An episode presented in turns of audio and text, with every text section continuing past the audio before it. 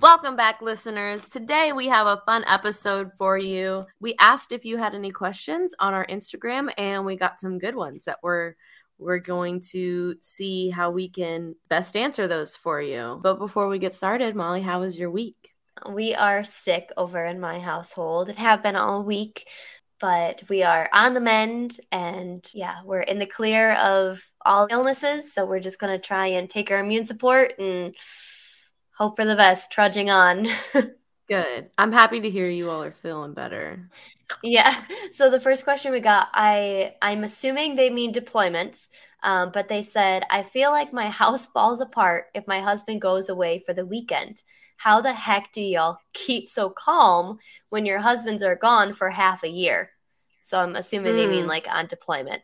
First of all, calling it a half a year makes it feel a lot longer than 6 months, but 6 months is half a year, you know, but in terms of like perspective, like, I don't think I ever called it half a year because that's like really daunting to me.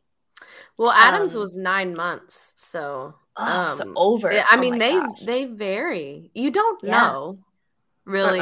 I mean, how we deal with it. Well, you know, I haven't dealt with it since we've been married, but I deal with a lot of the trainings and stuff. And I try to make it exciting. And I've talked about this before. Like, I'll try to do things I wouldn't normally do or eat things. I order food when it's here. I order food that he doesn't like. It's something special for me. I might go places I wouldn't normally go with him because, I mean, they don't interest him.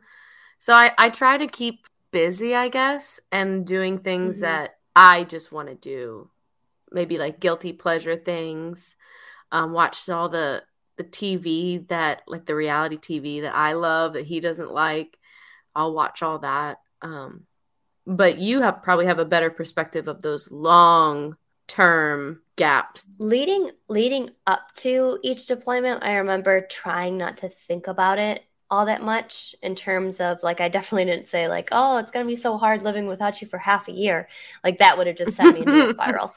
But I know, like, leading up to it, I tried not to think about and get fixated on like the duration that he was going to be gone, and more like set little benchmarks. So in the second deployment, it was really easy to do this because I was pregnant. So in pregnancy, you go to the, the doctor, and each trimester, there's 3 trimesters. So each trimester, you get more and more doctor's appointments. You start off and you like see them like once a month to check in. And then it goes to like twice a month. And then at the end, you're seeing them like every week. But that was kind of a good gauge of like, okay, oh man, like I'm already up to like 3 times a month. Like that means like we're halfway, you know? Yeah. And so it was really good. And then also like I planned trips home. So I set things within the deployment to look forward to other than him coming home from deployment. And that way, you know, that was a better track because, yeah, you don't know when they're coming home. You don't have that date to count down to. And that can be a positive and a negative. But that's kind of how I did it was, yeah. And I did things for myself. Yeah, I ate whatever I wanted to eat and watch TV. And, yeah, I think probably, I mean, I can't even imagine right now with 2 kids, 2 little kids, I can't even fathom my husband going away for a week. So luckily, you know, his job isn't traveling right now, but yeah, like I hear you. If he left for a weekend, my house would probably fall apart too right now. It would definitely be hard with kids, but it was a lot easier when it was, like just me. So I don't know how the military wives and mothers do it. I have no idea. Maybe we'll get one on and then they'll have a better perspective than we can give you. But that's kind of how I managed. I feel like it's also one of those things that it's like a muscle. You work at it and you get stronger. And I feel like every time he leaves, I do get a little bit stronger, and it's still emotionally hard. Like, you still want them to be there and you miss them and everything, but you feel more confident, and the independence is pretty empowering for myself anyways. And I remember when we first got here, they talked about sending him back to America for training. And I was just not okay with that. I broke at the thought of being here by myself when we just got here. And I was like, that's impossible. But now that I'm comfortable here on my, I mean, I could do it now. I could have him go back to the States and for a few weeks and I would be all right.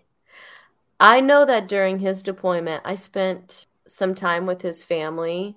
And when we were in El Paso, when it was easier to call back home, if he was on trainings and stuff, I would call like his mom and his nanny. And that made me feel connected to him as well, and still kind of involved and, you know, keeping connection.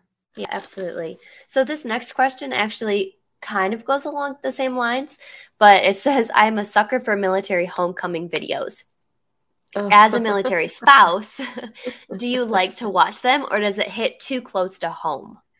Well, Molly and I send them to each other, so we do love them. I loved them before I was married to a soldier. My family is a big military family, so I've always had just this utmost respect for service members, and always felt very, I don't know, just emotional towards that. Now, obviously, I cry a little harder because it means something different for me. Yeah. I'm thinking of the one that Molly sent me, and I'm just like, oh, I'm gutted. Yeah. I love them. I'm a sucker for them too. But yeah, I watched them, you know, I would love watching them prior to him joining as well. But yeah, it definitely hits closer to home, and I'm more emotional because I've been there. I really like the surprise ones. The surprise ones are just like, I love those ones because I love surprises. So any surprise, you know, gender reveals, long lost friend that comes back. Like, I love surprise, like emotional videos like that. And I, deep down, I wanted him to like just show up. Like, I wanted him to just show up and like just surprise me, because then I wouldn't be like that back and forth. He'd just be home. But it obviously didn't work out that way. But I told Adam not to surprise me the first time. If he did, I feel like there's two military spouses. There's the one that wants to be surprised, and there's the one that doesn't. Because I was like, what if my house isn't cleaned? Or what if, like, I don't know, what if I'm just like not ready? I just wanted to be prepared. I was really nervous. I mean, we were, you know, I was planning a wedding that was so soon after he got home, and I was very stressed out. So I was like, please do not add one more level of, I have to be like, I don't know, look cute every single day, because I don't know if you're going to show up at my door. But yeah, I don't know. I might enjoy it now. But I'll tell you, my favorite coming home videos are when it's the kids, like, football game or basketball game, kids, or whatever, like choir concert or whatever it is, or it's like senior night and they're standing out there and they think that mom or dad isn't there, so they, like, you know, the school does a tribute, like, in honor of you know, whoever their parent is.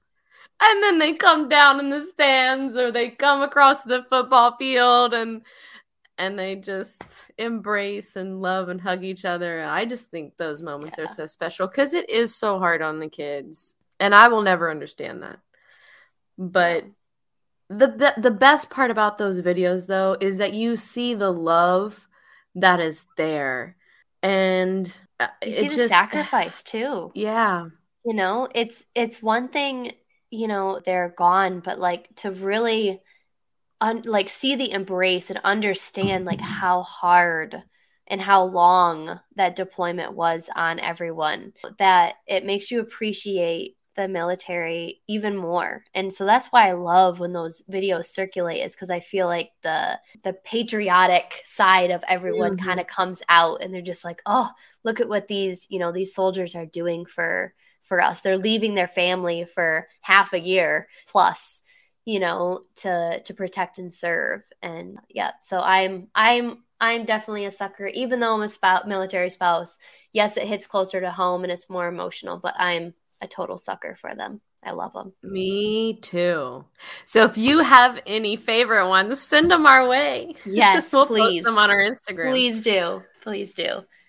Okay, so this next one, we haven't really gotten into this topic yet, so I'm glad someone asked. But it says, what is one thing you wish you knew prior to getting out of the service? And so kind of that transition... that transition out of the service. So yeah, I'll definitely touch on this. One thing, you know, working in the job that I have right now as a veteran coach with VA Claims Insider, I wish that I knew, or that we knew, that he was eligible for benefits straight out of service, even prior to getting out of service. I won't get like into the nitty gritty, but like that money and the money that we're now receiving would have been life-changing right out of the service. Yeah. But so many service members don't understand, you know, what the VA does, what they deserve to be compensated for. You deserve to be compensated for anything that any condition, disability that was caused or made worse by the military while you were serving. You deserve to be compensated for that right away. It doesn't have to be, you know, I'm working with Vietnam vets that are just now getting compensated for things that happened before I was born, you know? And so I that's one thing that I tell every service member that I know is when you get out, you need to file for a VA disability claim. Like if you have anything that happened in the service, one, get your butt to the doctor, but two, you know, definitely file for the compensation. And it's so sad because we do see so many vets that come through that just feel like they don't deserve it because they're still standing and maybe their brother or sister in arms isn't, or they're no longer with us, or they suffered quote unquote more. But, you know, all disabilities or all struggles don't look the same. Everyone goes through different things. And it doesn't matter if you think it's small. As our founder says, Brian Ray says, you served, you deserve. Yeah. And I always, when I'm talking to veterans, they'll say, well, I didn't even know, you know, where to begin. I wasn't told about these benefits. I had no idea what the VA did. I knew it existed, but I had no idea. Or people will say, well, I didn't see combat. I didn't get deployed. I wasn't, you know, I don't feel like I deserve anything because, you know, I don't want to take away from other veterans. Which is a huge myth that I take disability, which takes disability away from another veteran. It's actually the more veterans that get disability, the more funding that will be poured into it. So it's not I take some and someone else loses some. It's we can both take some and even more veterans can get benefits because of all the funding that is poured right back in. Yeah, it's time to make some noise about it too. And I am always talking to the soldiers that I'm around because they do not know. They tell me things about VA disability that are just completely untrue because they just don't know. They're just not educated in it. And I remember one time this young soldier had broken his leg because of something that he did during, you know, he was working and he broke his leg. But another soldier that we were sitting with as I was trying to talk about it said, oh, but he's not on profile, so he can't get anything for it. I was like, but that's not true. That's not true at all. If you have no idea what we're talking about, you're not alone. You're not in this boat alone. If you are a military spouse that has years left, this is still good information to know because at one point you're going to come across and you're going to say, oh, hey, my service member is eligible for VA benefits. And what I do want to say, you know, and what I wish I could tell every veteran that I talk to, because I get the veterans when they finally realize, oh, hey, I do deserve these benefits, but I have no idea how to get them and how to obtain them and how to kind of go about this whole process, because this is a huge process. That's why I'm actually in this position, is because I saw my husband struggling with the process. And I was like, okay, this man has 2 degrees. This is the smartest man that I know. And he's struggling with this process. Like, there's something wrong. And so that's how I got into, connected with VA Claims Insider. But we have so many resources, the vaclaimsinsider.com. If you just go to YouTube, we found VA Claims Insider on YouTube. So go on YouTube, type in VA Claims Insider, and go to our page, and there will be, you probably have the exact number, Erin, but like hundreds of videos. Yeah.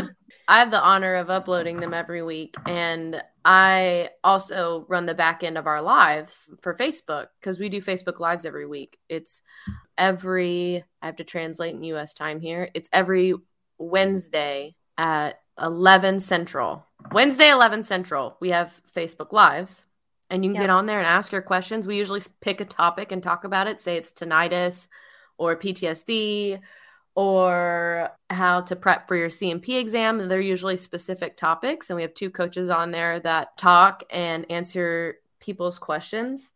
And I love it because I learned so much that I would never have known had I not worked here. And I just have the privilege of getting to know all this information. What I really want, and where my passion is letting service members know while they're in. The education needs to start when they are still in service.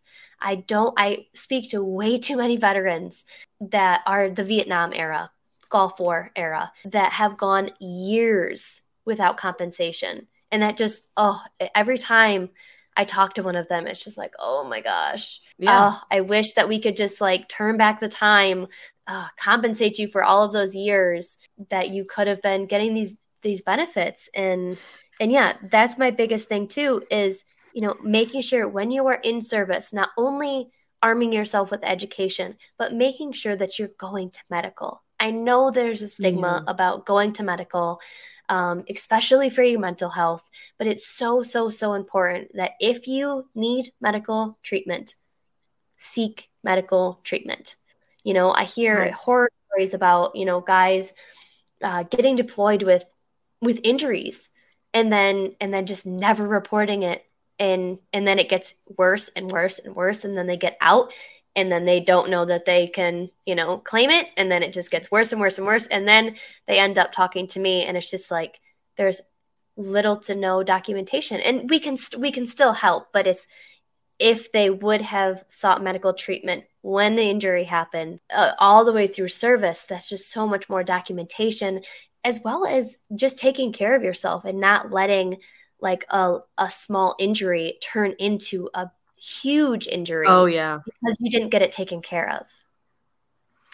Yeah, and as a spouse, when your service member finally breaks through those barriers and gets the help and gets the support system that they need to fight and win these claims, it takes a lot of pressure off of you as well. Like, that your spouse is being taken care of. That they're getting the help they need. Their pain and suffering and struggle is justified. And even having that justification, I know for myself, anytime I feel like justified in how I'm feeling, the road isn't as hard. When you have someone by your side saying, I believe you, let's do this together. And I think watching that as a spouse is relieving as well. It doesn't have to stop at just one claim. What is tinnitus doing for your mental health? How is that impacting you? Is it making you stressed out every day and angry? And is it causing strife between you and your spouse? Lack of sleep. Constant, the constant ringing in your ears, which is tinnitus. That constant ringing can literally drive you I've seen it with service members and with non-service members. You know, you can get, there's multiple ways that you can get tinnitus, but yeah, that one is the most common one.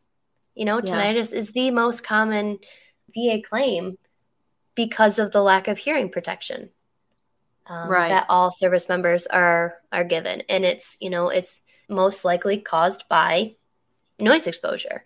And, you know, a lot of people that worked on flight decks and, you know, and a lot of veterans don't even realize that they have it because they've been compensating for it for years. They'd be like, oh, they're just, I have ringing in my ears. I was like, how long?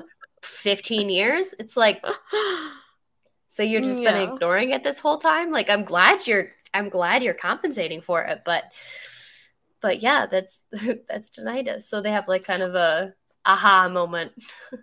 Yeah. And it's always changing. And another reason why we're encouraging you to go to the VA Claims Insider YouTube and our Facebook is because it's always changing. And we have blogs on our website as well. But the VA is constantly approving new things and changing things. Just like we just did a Facebook Live on burn pit presumptive conditions. And in August of last year, the VA added 3 new conditions to that list. Mm-hmm. And if you have that condition, but you thought before that you couldn't be compensated for it, well, guess what? Now all of a sudden you can. Go recheck. Yep. But you have to be educated on that. You have to know about it. You have to know it existed. Yeah. It exists. You know, like, and that's why I felt like, you know, we haven't talked about this, but it's so important because a lot of the military spouses that are listening to this, they're still very much in the service. So they might not be thinking, you know, they might not even have an end date to their, you know, to their service time yet. But this is the time to really understand how it works, because then you're going to be ready for it. And then you can encourage, you know, your spouse or your service member to go to medical and get checked out, because it's going to benefit them not only right then and there, because it's making sure that they're staying healthy and that they're going to perform the best service that they can right here and now, but then it's also going to help them the documentation when they get out as well, so that they can gain the compensation that they deserve to take care of that issue so it doesn't turn into something huge down the road. Because that's really like what the nitty-gritty compensation is, to make sure that you have the money to take care of that disability. Right. Is a huge, huge part of the whole thing. And that's going back to the question. That's what I wish I would have known, because the compensation part of it is huge. When you come out of the military, think about everything that you just don't have to think about in terms of bills. You know, the BAH, the basic housing allowance, you know, you don't have to really worry about rent. I don't think we ever worried about rent in the military, because it's built in. There's so many expenses that are covered. Well, healthcare, there's so many things that are covered. And then when you get out, you realize like, oh, whoa, now we don't get the basic housing allowance. Now we don't get this and that. And, you know, we have to find healthcare. And there's just so much that goes away when you get out of service. The VA compensation process, that can definitely help in those expenses. And if you want to play around with how much you think that would be, we have a VA calculator on vaclaimsinsider.com. So the VA has like really fuzzy math, and I don't really quite understand it personally, but we have a calculator that does all it. Yeah, it doesn't make any sense to me. But we have a calculator that does it all for you. So like, you put in your percentage, you put in your condition, and it'll tell you like how much you would get monthly. But I also want to say, so I'm not a veteran coach with VACI, but I'm always on these lives. So I hear a lot about what's going on. And one of my favorite things that we talk about is you don't have to stop at the rating that you got. If you think you're underrated, you can refile a claim. Like, let's try to get you more compensation, because, you know, they may not get it right the first time. It really is life-changing. And that's why we're so passionate about it. It's the difference from, you know, struggling and just trying to survive to actually being able to take care of yourself and your family. Absolutely. Yeah, definitely. If this is a topic that resonates with you, or you just want to learn more, reach out to us. And then even, you know, because the question was, what is one thing you wish you knew prior to getting out of service? And I mean, that list is very long for me. So we could do a whole podcast on that too. If you guys, you know, if a lot of you are coming up on that transition or are in that transition yourself. So yeah, that's one topic that we haven't really touched on, is that transition out of service. So we can do that too, if we have a lot of, you know, need for that topic. Thank you for sharing all that, Molly. Thank you for grabbing those questions. Thank you very much, Caitlin. Yeah.